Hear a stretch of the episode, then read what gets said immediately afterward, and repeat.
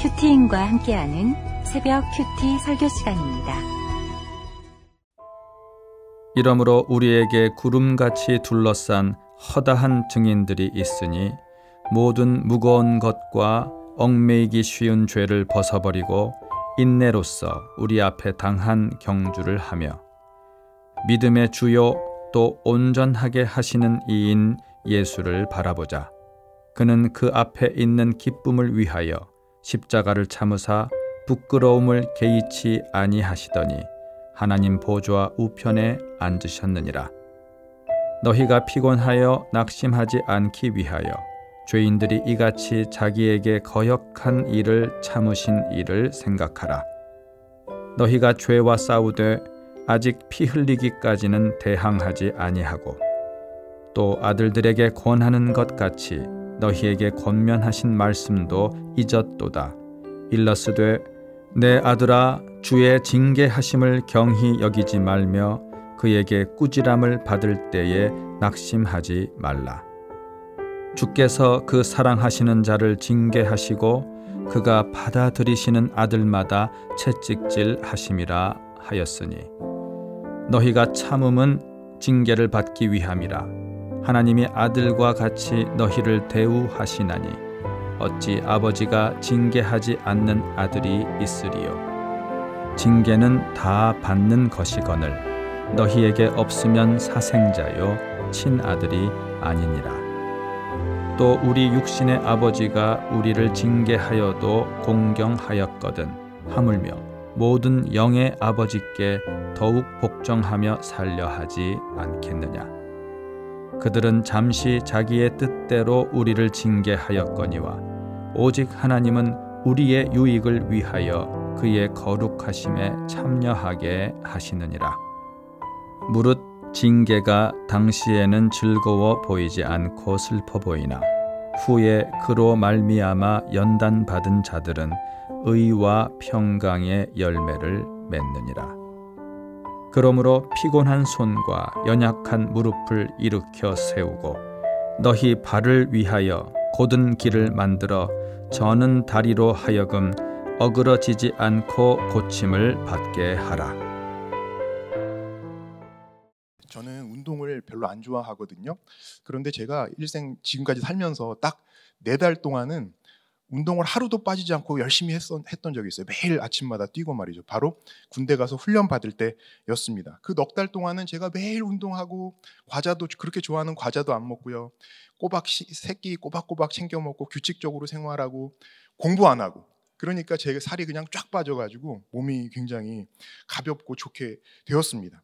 그런데 훈련이 끝나고 제 편한 대로 이제 사, 다시 살다 보니까 한 달도 불과 한 달도 채 안 되어 가지고 몸이 원 상태로 다시 다 돌아가더라고요. 제가 그때 그 군대 훈련 기간 동안에 익혔던 그 습관을 잘 유지해서 지금까지 이르렀다면 여러분들 앞에 더 날씬하고 건강한 모습으로 서 있을 수 있었을 텐데요. 그러지 못해서 저도 너무 안타깝습니다. 성도는 예수님을 믿는 순간부터 천국에 가는 그 순간까지 믿음의 경주를 해야 합니다. 믿음의 선한 싸움이라고 하죠. 이 경주는 stop 버튼이 없는 트레드밀, 러닝머신 아시죠? stop 버튼이 없는 러닝머신과 같아서요. 우리 맘대로 멈출 수가 없습니다. 하나님께서 우리를 너무 사랑하시기 때문에 우리가 멈추게 내버려 두시질 않으세요. 그래서 우리는 계속해서 달려야 됩니다. 이왕 달린다면 우리가 잘 달려야 되지 않겠어요? 그래서 오늘 말씀을 통해서 믿음의 경주를 어떻게 하면 우리가 잘 할 수 있는지 함께 생각해 보겠습니다. 믿음의 경주를 잘 하려면 첫 번째로 예수님을 바라봐야 합니다. 1절에서 3절 말씀인데요. 이러므로는 이 매우 강한 결론을 표시해요. 우리에게 구름같이 둘러싼 허다한 증인들이 있다는 이것은 이 말씀은 앞서 11장 내용 전체를 한마디로 요약한 것이죠. 여러분 흐린 날 높은 산에 등산해 보신 적이 있으신가요? 또는 비행기를 타고 구름층을 통과해 보신, 통과해 보신 적이 있으신가요? 구름이 둘러싸인 곳을 지날 때는 앞뒤 좌우 전, 사방이 전부 다, 다 구름밖에 보이는 것이 없습니다. 어디 어디나 다 똑같은 모습의 그 구름이 구름만 보이는 것이죠. 수많은 믿음의 선진들이 각각 다른 시대를 살면서 또 다른 모습으로 그들의 삶을 살아갔지만 그들이 우리에게 믿음의 후배인 우리에게 보여주는 것은 똑같이 하나라는 것입니다. 그것이 뭐예요? 바로 믿음이라는 것이죠. 이렇게 한결같이 믿음을 각자 삶의 상황에서 믿음을 보여주었던 믿음의 증인들, 믿음의 선진들이 있으니까 이러므로 결론이 나온, 나와야 된다는 것입니다. 그 결론이 무엇입니까? 우리도 우리 앞에 있는 믿음의 경주를 하자. 믿음의 선한 싸움을 싸우자는 것입니다. 그런데 이 경주에 들고 나가는 무기가 무엇입니까? 바로 인내죠. 영적 진실성의 결론인 그 인내 말입니다. 믿음의 경주가 힘들고 어려워서 어려워도 포기하지 말고 인내로서 끝까지 완주하자 이런 말씀입니다. 그렇게 하기 위해서는 모든 무거운 것과 얽매이기 쉬운 죄를 벗어버리라 이렇게 말씀하세요. 복싱이든 육상이든 운동선수가 본 게임에 나가기 전에 엄청난 훈련을 하잖아요. 그 훈련 중 빠질 수 없는 게 바로 이 체중 조절, 유계 다이어트인 것이죠. 몸에 덕지덕지 붙었던 무거운 살들을 벗어버려야 경기에서 잘 뛸 수가 있습니다. 믿음의 경주도 마찬가지입니다. 믿음의 경주에서 이 몸에 불어난 살, 살처럼 이 믿음의 경주에서 무거운 것은요, 바로 오늘 말씀에서 설명해 주시는 것처럼 얽매이기 쉬운 죄예요. 둘러 우리 영혼에 둘, 들러붙기 쉬운 이 죄의 습관들을 가리킵니다. 남자는 정욕, 탐심, 나태에서 주로 또 여자는 주로 교만, 시기, 질투에서 이 비롯되는 무수한 죄악의 습관들이 다 있지 않습니까? 이런 것들을 벗어버려야 이렇게 무거운 무겁게 우리 영혼을 짓누르는 것, 우리 영혼에 덕지덕지 달라붙는 이 들러붙는 이 죄의 습관들을 벗어버려야 믿음의 경주에서 잘 뛸 수가 있습니다. 날마다 말씀을 묵상하면서 술, 뭐 담배, 뭐 야동, 게임, 쇼핑, 또 소셜 미디어, 뭐 요즘은 유튜브 또는 도박 등 여러 이렇게 유혹들에 우리가 중독되기 쉬운 것, 또 중독된 것들을 깨달아서 가지치기 하는 영의 다이어트를 해야 되는 거예요. 이렇게 영적인 군사를 빼려면 정말 인내가 많이 필요합니다. 너무 힘들어서 피곤해지기 일쑤고 또 피곤이 반복되다 보면 결국 낙, 낙심하기 쉽습니다. 올림픽 때가 되면 운동 선수들은 그 수개월 동안 선수촌에 들어가서 얼마나 인내하면서 훈련하는지 우리가 봐서 알 수 있어요. 그런데 이런 인내는 그냥 저절로 나오지 않습니다. 그 선수들이 목표로 하고 있는 그 금메달, 금메달이 있기 때문에 금메달이라는 목표가 있기 때문에 이 피곤하고 낙심될 때에도 선수들이 인내하면서 훈련을 끝까지 마칠 수가 있는 것이죠. 믿음의 경주를 위한 인내도 마찬가지인 것 같습니다. 영적인 금메달이 있어야 그것을 바라보면서 그것을 목표로 해서 인내하면서 훈련할 수가 있을 거예요. 그런데 바로 여기서 문제가 발생합니다. 우리가 기대하는 금메달과 하나님께서 알려주시는 금메달이 일치하지가 않는 거예요. 우리는 진짜 반짝거리는 금메달을 원하죠. 돈과 또 명예와 성공을 원합니다. 예수 잘 믿어서 이 땅에서도 너무 행복하게 잘 살았으면 좋겠어요. 그런데 주님께서는 진짜 목표, 이 진짜 금메달이 뭐라고 알려주세요? 믿음의 주요 또 온전하게 하시는 이인 예수를 바라보자고 하십니다. 여기서 바라보다는 시선을 한 대상에 고정하는 것을 말합니다. 다른데 한눈 팔지 않고 목표이신 이 경기의 목적지이신 목표이신 예수님께 나의 시선을 고정하고 예수님만 바라보면서 달려가는 것. 그것을 이제 말하는 것이죠. 왜 예수님만이 목표이실까요? 왜 예수님이 금메달이실까요? 예수 그리스도께서 우리 믿음의 주, 믿음의 주라고 그랬는데, 즉 믿음의 창시자. 우리 2장 10절에서 보셨죠? 구원의 창시자, 시작하신 분. 믿음의 창시자이신 동시에 예수님께서 또 믿음을 온전하게 하시는 분, 즉 믿음을 완성하시는 믿음의 완성자이시기 때문입니다. 믿음의 알파와 오메가, 오메가. 시작과 끝이 처음과 나중이 바로 예수님이시기 때문이에요. 예수님만이 우리를 위해 십자가를 인내하시고 또 죽음도 마다하지 않으셨기 때문입니다. 예수님만이 그 죽음에서 사흘 만에 부활하셔서 하나님의 영광의 그 우편에 앉아 계시기 때문입니다. 예수님만이 우리에게 이렇게 부활과 영생을 주시기 때문이에요. 적용 질문 드립니다. 육의 다이어트만큼 영의, 영의 다이어트에 관심을 가지고 계십니까? 내가 오늘 벗어버려야 할 얽매이기 쉬운 나의 죄악의 습관은 무엇입니까?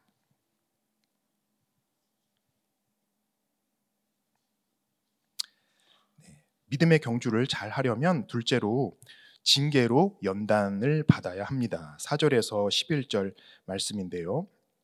이 8절, 4절에서 11절까지 8절 안에 징계라는 단어가 8번 나옵니다. 징계란 잘, 징계라는 것은 이 잘못을 벌해서 가르치는 것이죠.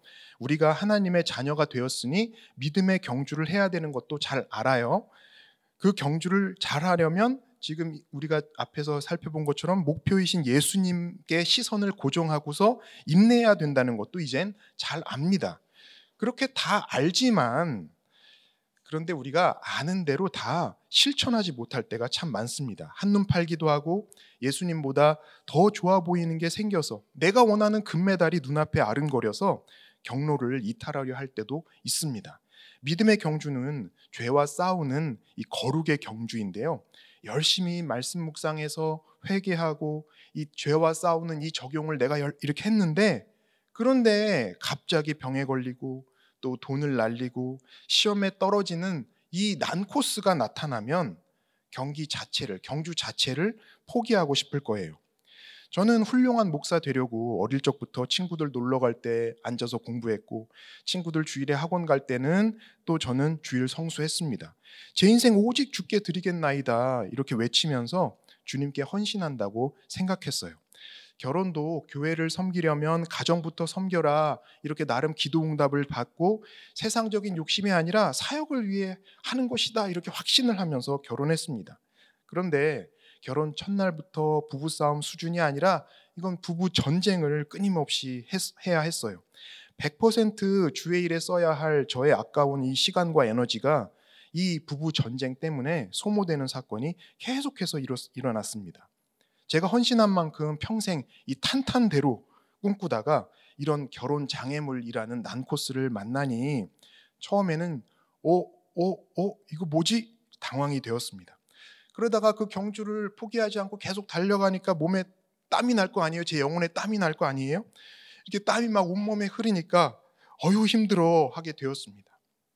이어서 근육통이 생기, 생겨고 그 근육통이 심해져서 경련이 막 일어나니까 와 이런 된장 하면서 원망을 하기 시작했어요. 급기야 발이 부르트고 또 다리에 상처도 생겨서 피를 보게 되니까 에이 정말 못해 먹겠네. 뭔 경주가 이 모양이야. 이렇게 불평했습니다.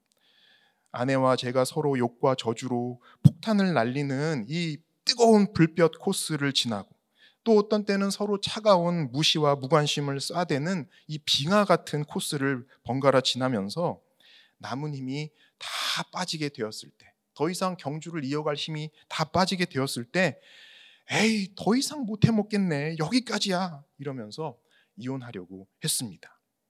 진짜 이혼 직전까지 가니 이제 내 인생 망했네. 진짜 망했네. 열심히 산 인생인데 망했네. 깊은 절망 속에서 죽을 생각만 하게 되더라고요. 하나님께 헌신해서 믿음의 경주, 이 사역의 선한 싸움에 제가 자원해서 들어섰는데 어찌하여 이렇게 이 삶이 이혼과 자살로 망하게 되었을까 아무리 생각해도 이해가 안 되었습니다. 그러니 더 살기가 싫었어요. 너무 비참하고 억울해서 말이죠. 그런데 오늘 말씀으로 해석을 해보니까 다시 한번 생각을 해보니까 이게 바로 죄와 싸우되 아직 피 흘리기까지 대항하지 않았던 저의 모습인 것 같습니다. 아니 뭐피 흘리기까지 대항하기도 전에 이 경주의 상대가 제 자신의 죄라는 것을 제가 몰랐던 것이죠. 예수를 믿었음에도 제 안에서 죄가 여전히 살아서 이 실력 행사를 하고 있다는 것을 무시했습니다. 몰랐어요. 권면하신 말씀을 읽으면서도 또 가르치면서도 오늘 내게 주시는 이 살아있는 말씀으로 제가 묵상을 하지 않았던 것입니다. 힘든 코스와 장애물이 억울하게 당하는 고난이라고만 생각했을 뿐 하나님 아버지께서 아들인 저를 사랑하셔서 주시는 이 사랑의 징계라는 것을 몰랐습니다. 그러니 결과적으로 징계를 억울한 고난이라고만 생각했고 이렇게 경이 여겼고 이유 없이 꾸지람 받는다고 생각하면서 낙심했습니다. 그런데 이제 돌이켜 생각하면 결혼을 통한 그런 장애물 난코스가 없었더라면 저는 멀쩡하게 목사랑 또 신학자 타이틀 달고서 여러분들 앞에 이렇게 서 있었을지는 모르지만 제 마음으로는 제 영혼으로는 정말 예수님을 제가 믿지 않았을 것 같아요. 예수님보다 제 집안과 학벌과 지식을 더 의지하면서 하나님보다 제 자신을 더 섬기면서 그렇게 하나님께서 주신 이 하나님의 아들이라는 귀한 선물을 제가 경홀히 여기면서 걷어찼을 것입니다. 믿음의 경주에서 완전히 이탈해서 불신의 대로로 질주해서 그렇게 가다가 지옥에 떨어졌을 거예요.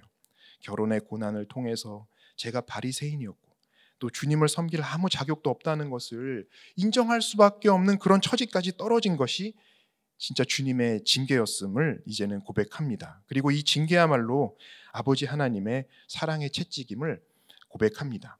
결국 우리가 믿음의 경주에서 만나는 여러 난코스와 장애물들, 이즉이 고난이 우리가 당하는 이 고난이요. 하나님 아버지께서 우리를 사랑하셔서 주시는 아버지의 징계인데 말이죠. 이 징계가 없으면 친아들, 친딸이 아니라고까지 오늘 말씀하세요. 11절에 보니까 이 징계를 통해서 또 연단을 받는다고 말씀하십니다. 연단 받는다는 것은요. 헬스장 있죠? 우리 짐, 짐이라고 하는데 가서 열심히 운동하는 건데요. 출전을 앞둔 선수들이 선수촌에서 집중 훈련하는 것. 이것이 바로 연단을 받는 거예요. 무슨 뜻입니까? 죄와 싸우는 이 믿음의 경주가 또한 집중 훈련이 된다는 거예요. 운동 경기는 결승점에 도착하면 그걸로 끝나잖아요. 그런데 믿음의 경주는 각자 인생의 마지막 순간까지 이어지는 것이고요. 멈춤 없이 매 순간이 그 집중 훈련이 되어서 그 다음에 이어지는 코스를 더 잘 달릴 수 있게 해준다는 것입니다. 과거의 고난을 통해서 받은 연단은 지금 내가 당하고 있는 고난에서도 하나님께서 100% 우르심을 인정하게 하고요. 그래서 나 같은 100% 죄인 살리신 은혜를 알아서 이 평강을 누리게 합니다. 이것이 11절에서 말씀하는 의와 평강의 열매입니다. 이것이 하나님의 거룩하심이 거룩하심에 우리가 참여하는 그러한 복이에요. 자, 주님께서 이렇게 히브리서 오늘 본문으로 우리 인생과 또 인생에서 만나는 우리의 여러 가지 고난을 해석해 주시잖아요. 그러니까 이제 우리 믿음의 경주에 더 잘 임하실 수 있겠죠? 징계로 연단 받는 것이 유익한 이름을 이제는 아시겠죠? 장애물을 만나고 난코스를 지날 때마다 우리가 낙심하게 되지만 낙심만 하지 마시고요. 나를 돌이키시려는 사랑의 채찍으로 믿으시고 또 징계로 연단을 잘 받아서 의와 평강의 열매를 많이 많이 맺으시기를 바랍니다. 적용 질문 드립니다. 하나님 아버지의 사랑의 징계라고 아직 인정이 안 되는 그런 고난은 무엇입니까? 하나님이 나를 가장 사랑하시는 아버지시라는 것이 확실히 믿어집니까?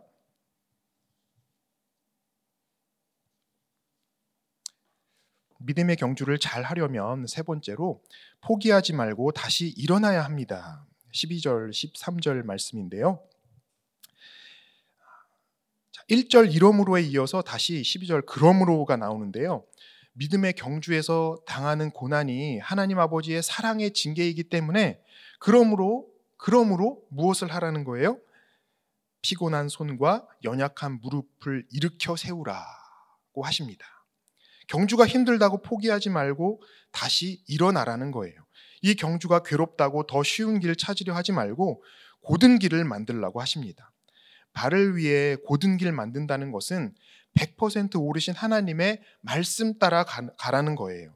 목적지이신 예수님께 시선을 고정하고 한눈 팔지 말고 주님을 향해서 달려가라는 것입니다. 직진하라는 것이에요. 그래야 연약한 내 다리 또 저는 다리 당장이라도 주저앉아야 할 것 같은 이 나의 연약한 다리가 고침을 받습니다. 그렇지 않고 엉뚱한 길로 가서 엉뚱한 길 찾아서 떠나면 심리도 못, 못 가서 발병 나는 거예요. 저는 다리가 이제 어그러져서 다시는 일어나지 못하게 됩니다. 다시 떠오른 쇠도끼 집어 올리라고 할 때 어떻게 하면 된다고 하셨어요? 집어 올릴 배짱도 없고 또 힘도 믿음도 없어도 그냥 손 내밀어서 잡기만 하면 된다고 하셨습니다. 공동체에서 지체들의 적용을 흉내만 내는 것이 이 손을 내밀어 잡는 일이 되는 줄 믿습니다. 이번 주일에 설교하신 목사님도 담력 외치셨잖아요. 예수의 피를 힘입은 그 담력, 예수님께서 세우신 우리 공동체를 힘입은 담력입니다. 이렇게 자기 연약함을 인정하면서 또 주님을 의지하여서 담력을 외치고 이 사명의 십자가를 들어올릴 힘 없어도 손 내밀어 잡기만 하는 것이 바로 우리가 달려야 할 오늘 달려야 할 믿음의 경주를 포기하 이 포기하고 싶을 때 포기할 수밖에 없을 때 그렇게 힘들 때 포기하지 말고 다시 일어나는 일인 줄 믿습니다. 제가 다 맞은 이 결혼 채찍은 아내와 둘이 같이 맞으니까 제 교만과 자존심이 아직은 반 이상 남아 있었어요. 그런데 우리 주님께서 저를 너무 사랑하셔서 그냥 내버려 두시지 않으셨습니다. 제가 박사 논문을 쓸 때 이 논문 진도가 안 나가는 논문을 쓸 힘 자체가 생기지 않는 그런 이상한 고난이 생겼어요. 제가 제일 자신하던 것이 뭐 공부잖아요. 그런데 이 논문을 끝내지 못하고 있다니 제 자신에 대해서 너무 부끄럽고 이 낙심이 되었습니다. 우리들 교회 만나게 해주셔서 가정을 살려주시고 또 사역도 다시 맡겨주셨는데 그 은혜를 제가 금세 잊어버리고 다시 사명 포기하려고 했어요. 논문 좀 안 써진다고 말이죠. 논문 쓰는 손이 피곤하고 또 무릎이 연약하고 이 다리가 절개되어서 나는 진짜 이 길을 잘못 찾은 것 같다. 내 인생 길을 정말 내가 잘못 들어선 것 같다. 이제라도 포기하고 다른 일 찾아봐야 되겠다. 이렇게 어그러지려고 할 때였습니다. 진짜 다 포기하려고 했어요. 사명을 떠나려고 했습니다. 그런데 그때 우리 목사님께서 사도행전 성령 시리즈 설교를 다시 시작해 주셨어요. 제 논문 주제가 성령이었거든요. 제목도 성령의 비우심이고요. 성령 하나님께서 매주 목사님 설교를 통해서 제게 힘을 불어넣어 주셨습니다. 목장 식구들도 매주 열렬히 응원을 해주셨어요. 이 공동체의 힘으로 제가 담력을 얻고 또 손을 내밀어 사명의 십자가를 잡을 수 있는 힘이 생겼습니다. 그렇게 겨우겨우 받은 이게 박사 학위란 말이죠. 제 학위가. 그래서 정말 제 이름으로 자랑할 게 사실 뭐 자랑할 일도 아니지만 자랑할 게 있다고 해도 제 이름으로 자랑할 게 진짜 아니 없어요. 교회가 만들어 주신 것이죠. 그래서 큐티 만드는 일을 위해서 쓰여지는 것이 너무도 당연한 것 같아요. 안팎이 다 어그러졌던 인생 될 뻔했는데 하나님께서 고쳐 주셨습니다. 이렇게 우리 각자에게는 포기하지 않을 어, 힘도 힘든 경주를 포기하지 않을 그 힘도 없고요. 포기하지 않고 다시 일어날 힘도 사실은 우리 안에는 없습니다. 하지만 우리가 안전히 거주할 처소인 이 교회 공동체 안에 있을 때, 이 공동체 안에 붙어만 있을 때 주님께서 말씀으로 주님의 능력의 말씀으로 만물을 붙드시는 그 능력의 말씀으로 다시 일어날 힘을 주시고요. 지체들의 응원으로 또 담력도 주십니다. 이 힘과 이 담력을 받아서 포기하지 않고 다시 일어나서 믿음의 경주를 이어가시기를 축복합니다. 적용 질문 드립니다. 피곤하고 연약하여 포기하고 싶은 일이 있습니까? 다시 일어나 감당해야 할 사명은 무엇입니까? 오늘도 주신 말씀대로 믿음의 경주를 힘차게 이어가실 수 있기를 기도하고 축복합니다. 함께 기도하시겠습니다. 하나님 아버지 믿음의 경주를 하라는 주님의 말씀을 오늘 들었습니다. 믿음의 주요 온전하게 하시는 예수님만을 바라보면서 인내, 해야 하는데 다른데 기웃거릴 때가 있고 또 그렇게 기웃거리다 보니까 인내하지 못할 때가 많음을 인정하며 회개하오니 용서하여 주시옵소서. 지금 당하는 고난이 저희를 사랑하시는 하나님 아버지의 사랑의 채찍임을 알려주시니 감사합니다. 저희를 자녀로 대우하시며 잘 살게 하시려고 주시는 징계로 연단을 잘 받아서 하나님의 자녀로서 믿음의 경주, 이 거룩한 선한 싸움을 끝까지 잘 할 수 있도록 도와주시옵소서. 사건이 올 때마다 포기하고 떠나고 싶은 연약함을 주님께 고백하며 의탁합니다. 주님, 저희가 다시 일어나서 오늘도 사명의 십자가를 붙잡을 수 있는 그런 힘과 믿음과 담력을 허락하여 주시옵소서. 거주할 처소인 저희 교회를 저희에게 주시니 감사합니다. 교회를 더욱 사랑하며 주님께서 교회에 맡기신 이 말씀 묵상과 가정 중수의 사명에 저희 모두가 한 마음으로 함께 잡을 때 어그러져 가는 영혼과 가정이 고침을 받아 살아나는 이 귀한 생명의 역사가 계속해서 이어질 수 있도록 주님 도와 주시옵소서. 우리 목사님 강하고 담대하게 붙들어 주시고 설교와 방송과 문서 등 모든 사역 넉넉히 감당할 수 있도록 함께하여 주시옵소서. 교회를 섬기시는 모든 지체 한 분 한분 주님 그 귀한 헌신을 받아 주시고 주님께서 하늘과 땅의 복으로 채워 주시옵소서. 연말에 준비 중인 여러 사역 주님 인도하여 주시고 대구와 광주 채플 세우는 일에도 주님 은혜를 내려 주시옵소서. 오늘도 피곤하고 연약하여서 고침받아 일어나야 할 주님의 자녀들이 많이 있습니다. 주님 한 분 한 분 기억하시고 주님께서 친히 돌보시며 그 믿음의 경주를 포기하지 말고 일어날 수 있는 힘을 오늘도 내려 주시옵소서. 이 모든 말씀 주 예수 그리스도의 이름으로 기도하옵나이다. 아멘. 계속해서 가정과 교회와 또 나라를 위해 기도하시고 각자 개인의 기도 제목 가지고 기도하시겠습니다.